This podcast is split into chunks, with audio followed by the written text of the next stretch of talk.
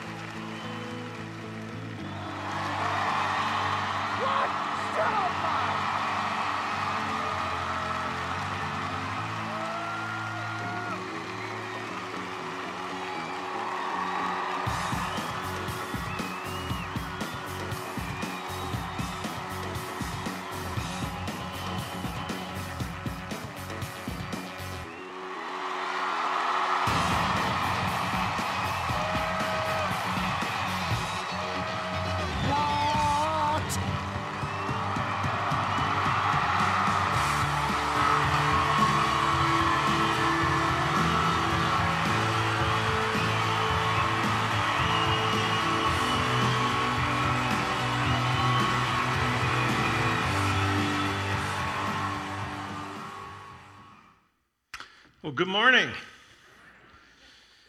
So we are finishing up our series on Ruth today as we close out chapter four. Uh, in his commentary on the book of Ruth, Barry Webb uh, compares chapter four with an illusionist who is multiplying doves before an audience. So I thought, oh, well, let's just show one.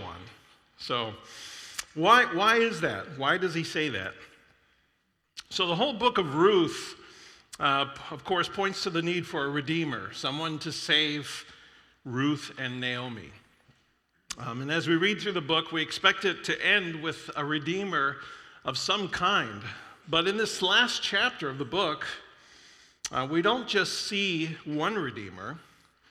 We see one materialize, then we see a second, then we see a third, then we see a fourth, then we see a fifth. Very much like those doves.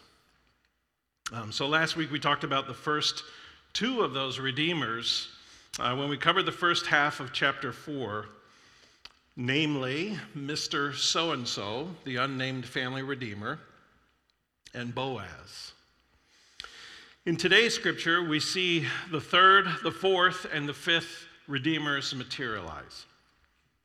The third redeemer is mentioned in verses thirteen through seventeen. I want to reread those. So Boaz took Ruth into his home, and she became his wife. When he slept with her, the Lord enabled her to become pregnant, and she gave birth to a son. Then the women of the town said to Naomi, "Praise the Lord, who has now provided a redeemer for your family. May this child be famous in Israel. May he restore your youth and care for you in your old age. For he is the son of your daughter-in-law who loves you and has been better to you than seven sons." Naomi took the baby and cuddled him to her breast, and she cared for him as if he were her own. The neighbor women said, "Now at last Naomi has a son again," and they named him Obed. He became the father of Jesse and the grandfather of David. So a lot happens in that first verse that I read, verse thirteen. Boaz marries Ruth, they conceive, and they give birth to a son. And in the next verse, we see that the third redeemer is actually the child, Obed. The women of the town say this to Naomi. They say, "Praise the Lord who has now provided a redeemer for your family. May this child be famous in Israel. May he restore your youth and care for you in your old age. For he is the son of your daughter-in-law who loves you and has been better to you than seven sons." So Naomi had returned to Bethlehem empty and bitter, and now she was full of joy. Um, God blessed her first with Ruth, then with Boaz, and now little baby Obed. So the prayer was that Obed would restore her youth and care for her in her old age, which I'm sure he did. Um, I'm positive that when that new grandbaby arrived, her face just lit up.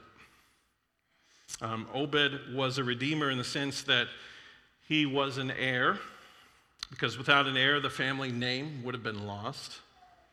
Uh, but now there was someone who would inherit the land and who would continue the family legacy. And look at verses sixteen and seventeen again.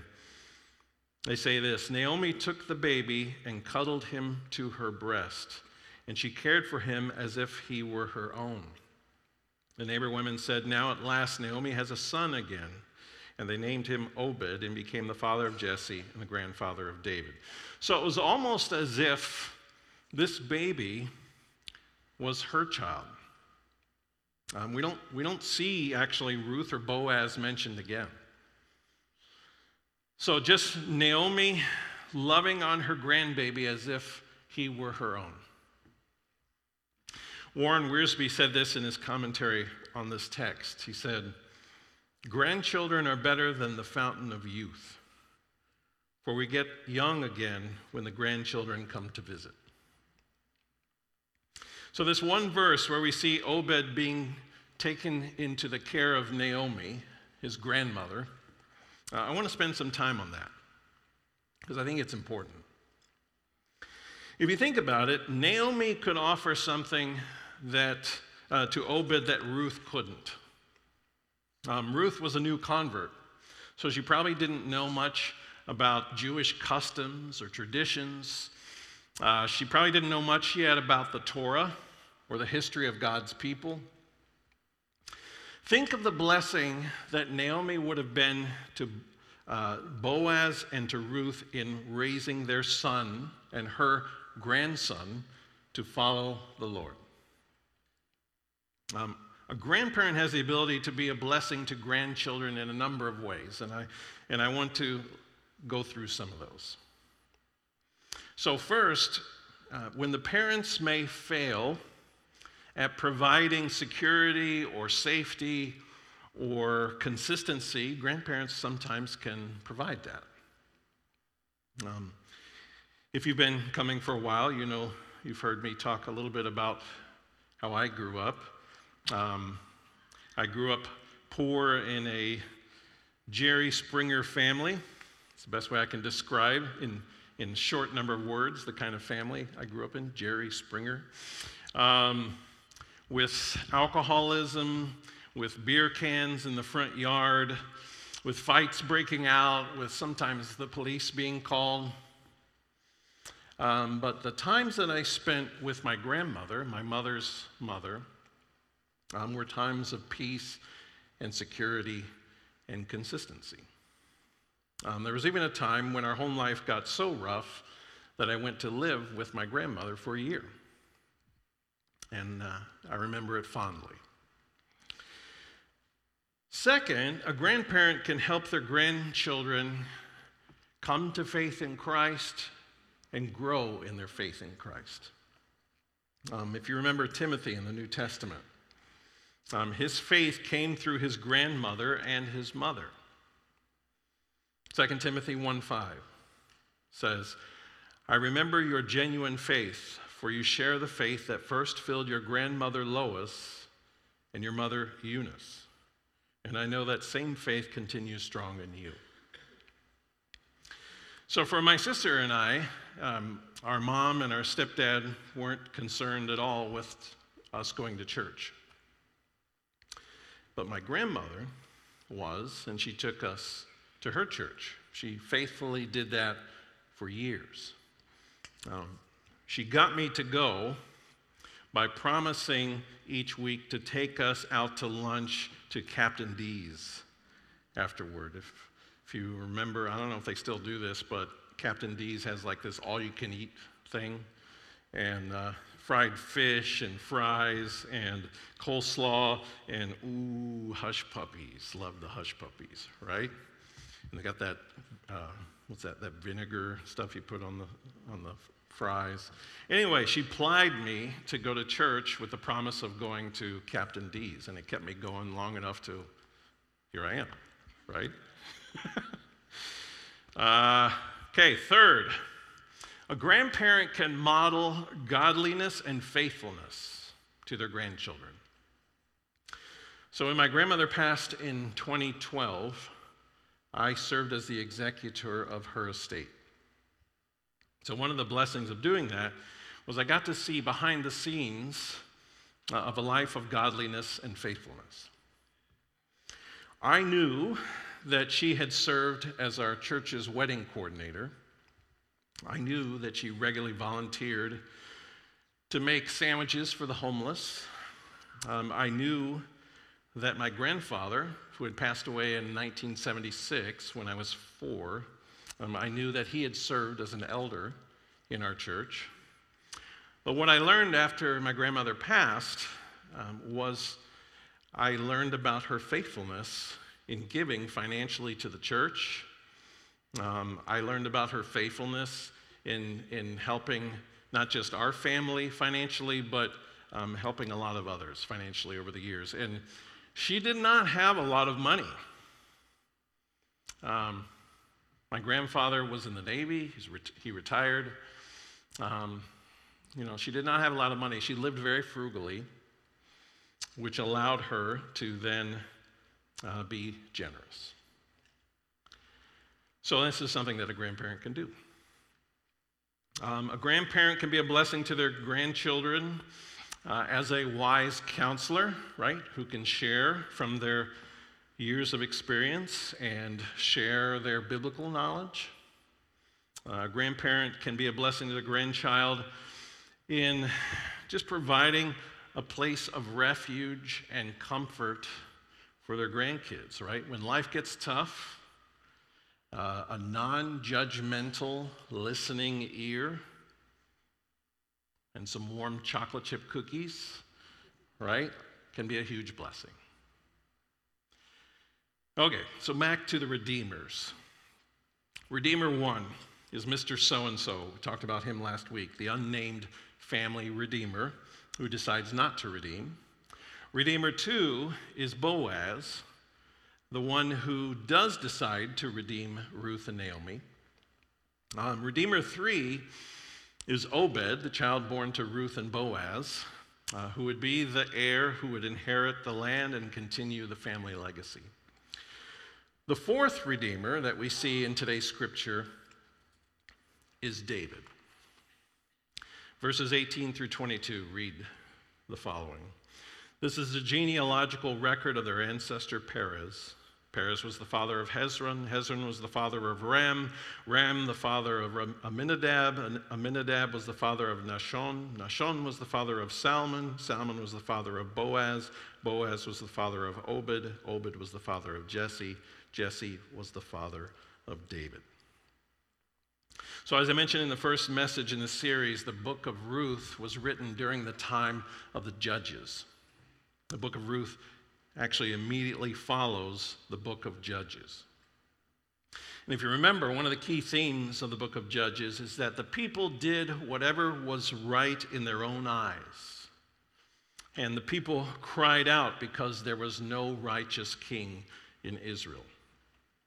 Occasionally, there would be a reprieve when a judge would have the people get rid of their idols and then turn to the Lord, but, but it never lasted. Right? And the sin just kept getting worse and worse. Uh, it went from idolatry to rape to dismemberment to civil war breaking out to kidnapping to forced marriage. Like all of this is in the book of Judges. And over and over and over again, we hear the refrain um, that we see in Judges twenty-one twenty-five, which says, "In those days, Israel had no king. All the people did whatever seemed right in their own eyes." So they wondered, when would it end? when would a righteous king arise? And the answer to this question lies in this closing genealogy at the end of the book of Ruth. The righteous king we see the Israelites longing for would be Obed's grandson, David. He was a man after God's own heart. Um, he would rule Israel with a covenant faithfulness, uh, and he would restore God's blessing to God's oppressed people. He was the royal redeemer that Israel was waiting for. He was the happily ever after, at least as far as the original readers of the book were concerned.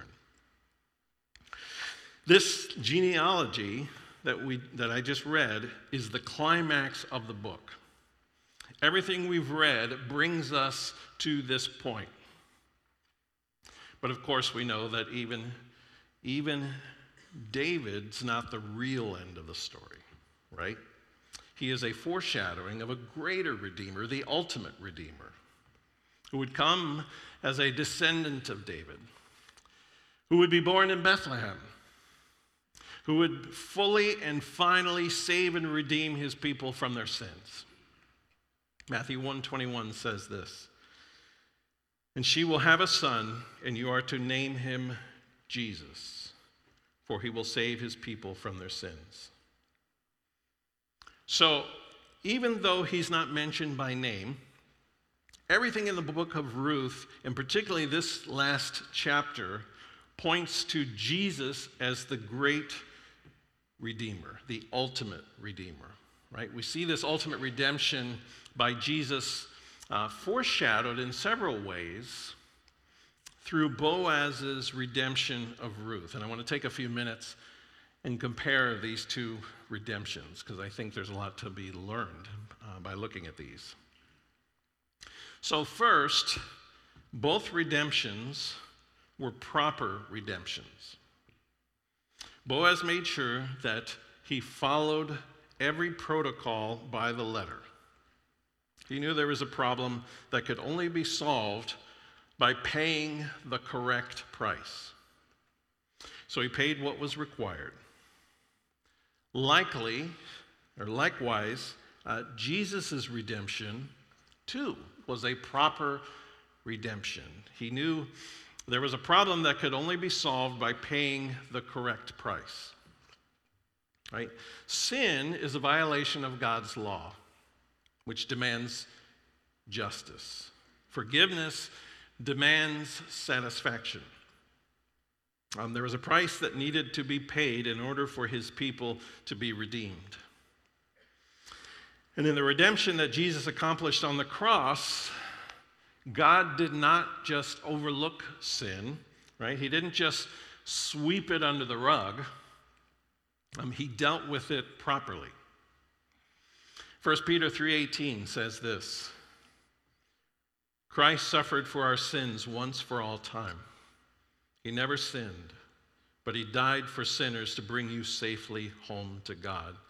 He suffered physical death, but he was raised to life in the Spirit."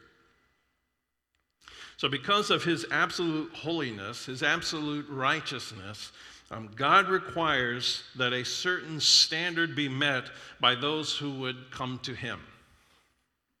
Psalm twenty-four, verses three through six say this, "Who may climb the mountain of the Lord? Who may stand in his holy place? Only those whose hands and hearts are pure, who do not worship idols and never tell lies. They will receive the Lord's blessing and have a right relationship with God, their Savior. Such people may seek you and worship in your presence, O God of Jacob." So we all fall short of that standard because of our sin, right? But Christ met that standard on our behalf. He took the penalty upon himself so that God's justice would be satisfied, so that we would be redeemed, so that we would be set free. Second, second comparison between Boaz and Jesus. Both redemptions were joyful redemptions. So if you think about it, it took some effort, it took some cost for Boaz to redeem Ruth. But he did it primarily um, as an act of chesed love, right? Which we've been talking about all throughout this series, chesed love. The prize was worth the cost. Now, I don't want you to come away from this series um, thinking that chesed love is just sacrificial love. That it's like the hard thing that we need to do because it's what God wants us to do. That no matter how hard it is, we just we just need to stick to it and do it because it's the right thing to do. That's not it at all. At the heart of chesed love is joy. Because Boaz took joy in Ruth, he was willing to do what was necessary in order to redeem her. Just like that, uh, it says this about Jesus in Hebrews twelve two. Because of the joy awaiting him, he endured the cross, disregarding its shame. Now he is seated in the place of honor beside God's throne. Jesus loves the people that he died for, and he loves the Father who sent him as the ultimate redeemer. Um, this redemption cost him a great deal. It cost him his very life. But he was willing to pay the price because he knew the joy awaiting him of seeing his people set free.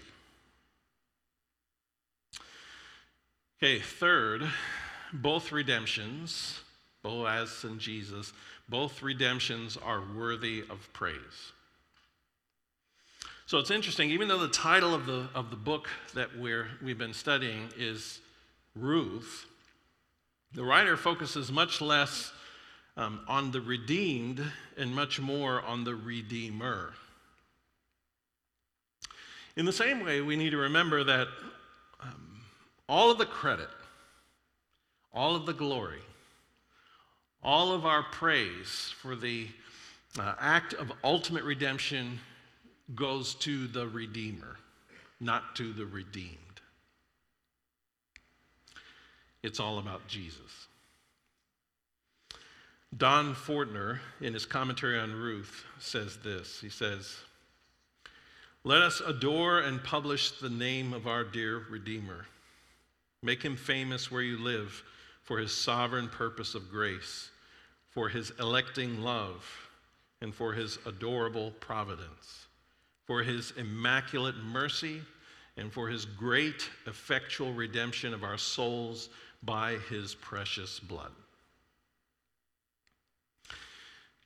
And fourth, comparison between the redemption, the redeeming act of Boaz and the redeeming act of Jesus, is that both redemptions were redemptions with purpose.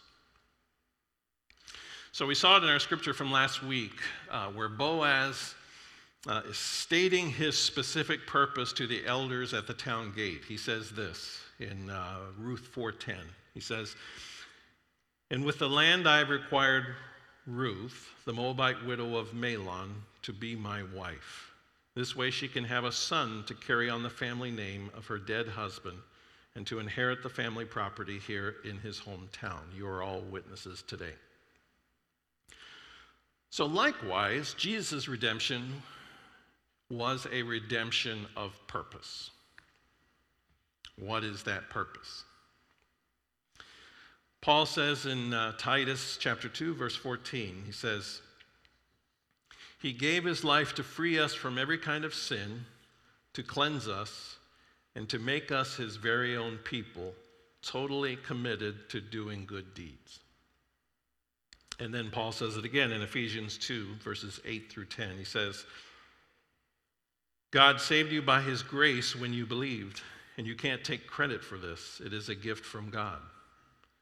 Salvation is not a reward for the good things we have done, so none of us can boast about it, for we are God's masterpiece.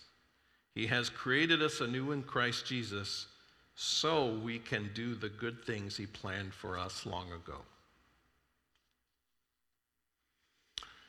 So there's a story about a little boy uh, who made a boat out of wood. And he loved to sail this little boat on the river. Uh, one day it got away from him. It floated on down the river, and he lost it. Time went by, and one day, the boy's in this shop in town, and lo and behold, there it is, his boat. Like, it's right there. Someone someone must have found it, and by, by some miracle, uh, it ended up in this store. So the boy scrapes up as much money as he can, uses all of his allowance, even does some extra chores at home to try to earn enough money to get this boat. And he eventually buys back the boat that he made with his own hands. And as he's walking home, he says to the boat, "I made you, and now I bought you. You are doubly mine." And that's what God's done. Um, he made us, and he has bought us. We are doubly his. And in both of those scriptures I read to you, we see that this redemption uh, is with a purpose. It comes with a purpose. He has created us anew in Christ Jesus so that we can do the good things that he planned for us to do a long time ago. It's not us trying to earn our salvation, right? It is out of thankfulness for our salvation. And what are those good things that he planned for us to do so long ago? Obviously, uh, it's to love the Lord. It's to love people. It's to be a witness of that love wherever we go, right? The Bible uses metaphors like salt and light to describe how we should affect others wherever we go. The Bible also talks about the church equipping each believer to walk out uh, their calling, because we're all called to be ambassadors of his kingdom. And there is some kind of kingdom ministry that he wants you to do before you leave this planet. It might be in the church. It might be outside the church. Uh, it might be in your workplace. It might be in the community. It might be to the people who are going through the same or similar struggles to the ones that you've gone through. It might be a formal ministry, or it might be a ministry to your grandchild. I mean, I'm pretty sure Naomi's primary calling was to be there for her grandson. Whatever it is, uh, like as a church, we are called to help you walk that out, like help you figure that out and to walk that out, right? Um, we all, at the end of our lives, want to hear the Lord say, "Well done, good and faithful servant." Um, that is what our one-on-one and two-on-one classes really are all about. Um, they're not just classes to learn about the church um, or to become a member, although those are those are parts of it. Um, they're classes to help you begin to discover and to walk out the calling that God has on you, the things that he has prepared in advance for you to do. There is no greater joy, in my opinion, than when we finally discover the thing that he created us to do. There is no greater joy than for the hammer to discover that he's a hammer and to be used in the hands of the master carpenter. And so um, we do one oh one quarterly. We do two oh one twice a year in the fall and the spring. We actually have a one oh one this afternoon at one o'clock. Um, so if you want, you can just show up. Um, we'll be up in the Life Kids room. Runs from one to four. It's just a one one session deal. for three hours. All right, so here's another thing about redemption. Redemption is not just paying the price to set someone free. Redemption is a rescue. It's a rescue from bondage, from slavery, um, and hopelessness that brings a person all the way back home.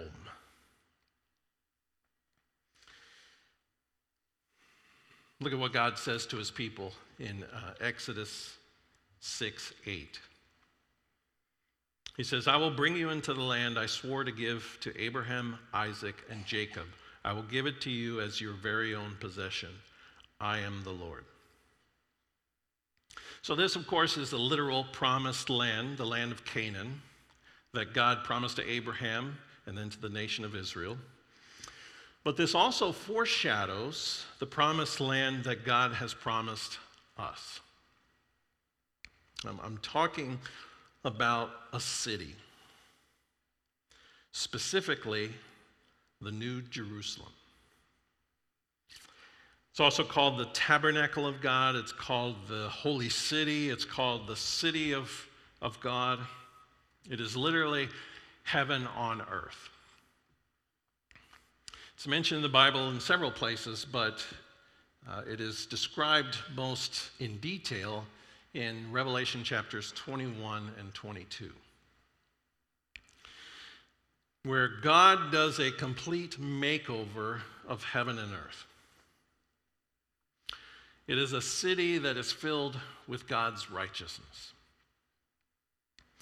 This is the city that Abraham looked forward to in faith. Hebrews eleven ten says, "Abraham was confidently looking forward to a city with eternal foundations, a city designed and built by God." It's the place where God will dwell with his people forever. Um, the inhabitants of this heavenly city will have all of their tears wiped away. And it will be huge.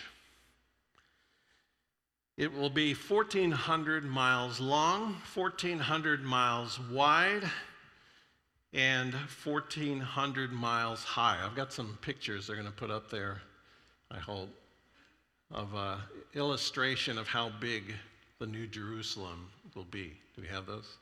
It's like little, there it is.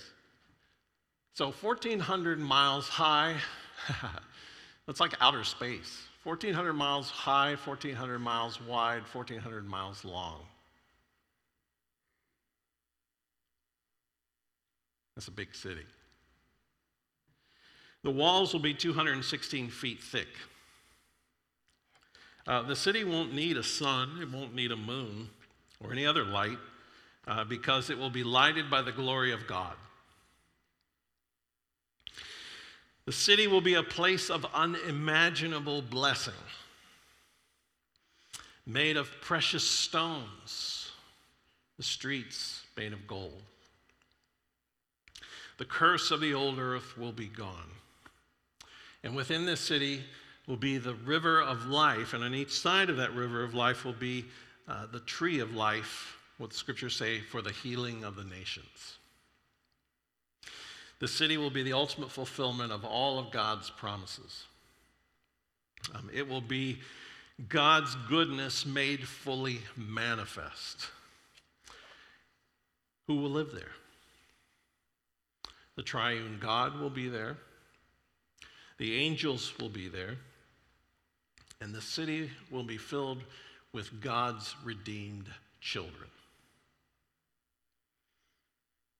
If you believe that Jesus, the Son of God, died and rose again, if you have asked him to save you by his grace and to be the Lord of your life, then you are already a citizen of this city. Ephesians two six says this, "For he raised us from the dead along with Christ and seated us with him in the heavenly realms because we are united with Christ Jesus." And then First Peter one, verses four and five say this, We have a priceless inheritance, an inheritance that is kept in heaven for you, pure and undefiled, beyond the reach of change and decay. And through your faith, God is protecting you by his power until you receive this salvation, which is ready to be revealed on the last day for all to see.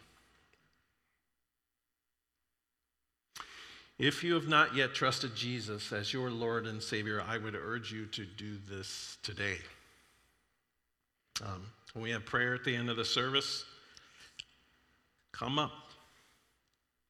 Tell a prayer team member that you are ready to accept Jesus today. As we get ready to close, I want to show you another uh, short video clip. Uh, it's a song by Johnny Cash called Redemption. He he performed this once at a Billy Graham crusade. I came across that video. That was really cool. I mean, it was like this huge dome with like, I don't know, thousands of people. But it was a little grainy. This one was a little more clear. Um, so I'm showing you this one instead. But it's a good reminder, I think, of where we need to look in order to be redeemed. Let's take a look. This is the title of the last song I wrote for the album. I'm sorry.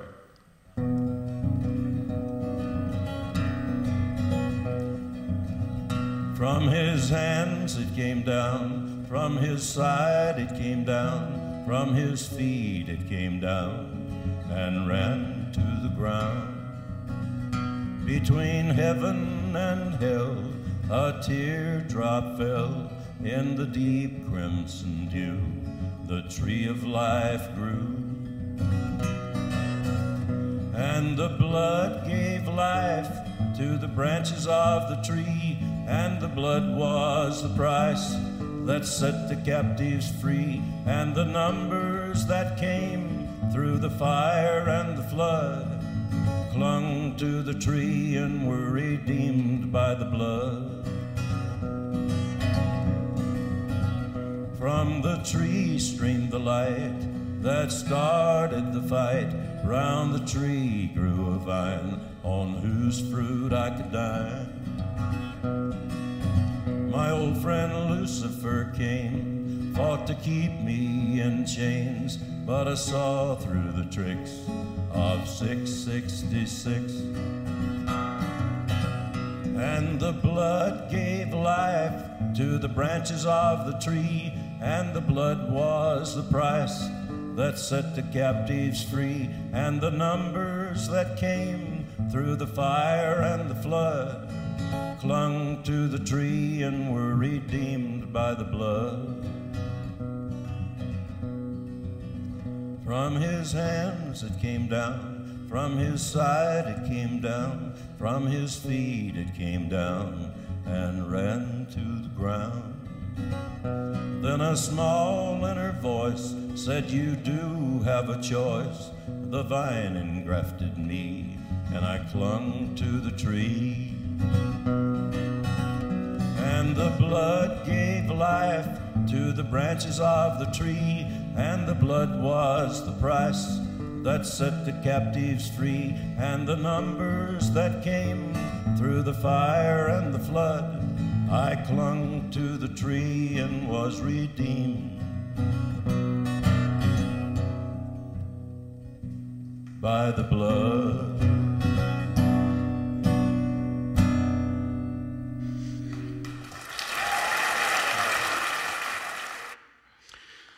And that's how we're redeemed. Um, it is not what we do, it is what he has already done. We don't redeem ourselves, he redeems us. We have nothing to pay, we have no price to bring. He has already paid it. He has paid the debt and he paid it in full. He redeemed us through his blood. Let's pray. Lord Jesus, we just thank you so much that you shed your blood for us. And uh, like Johnny Cash sang, we cling to the tree, believing that we are redeemed by the blood of Christ. We trust the promise that this work is finished. There's nothing for us to do to redeem ourselves. We're simply to put our faith and trust in the sacrifice you made on the cross at Calvary. And then we're to live for your glory out of a thankful heart because we now belong to you. God, I pray that here at Life Church you would continue to draw unbelievers to yourself. You would continue to empower us by your Spirit, and you would equip us to do those good works you prepared for us to do. Thank you, Jesus, for your grace, for your love, for our redemption, and for your shed blood, the blood that washes us clean, the blood that makes us righteous, and makes it possible for us to have a future in heaven with you. I pray this in Jesus' name. Amen.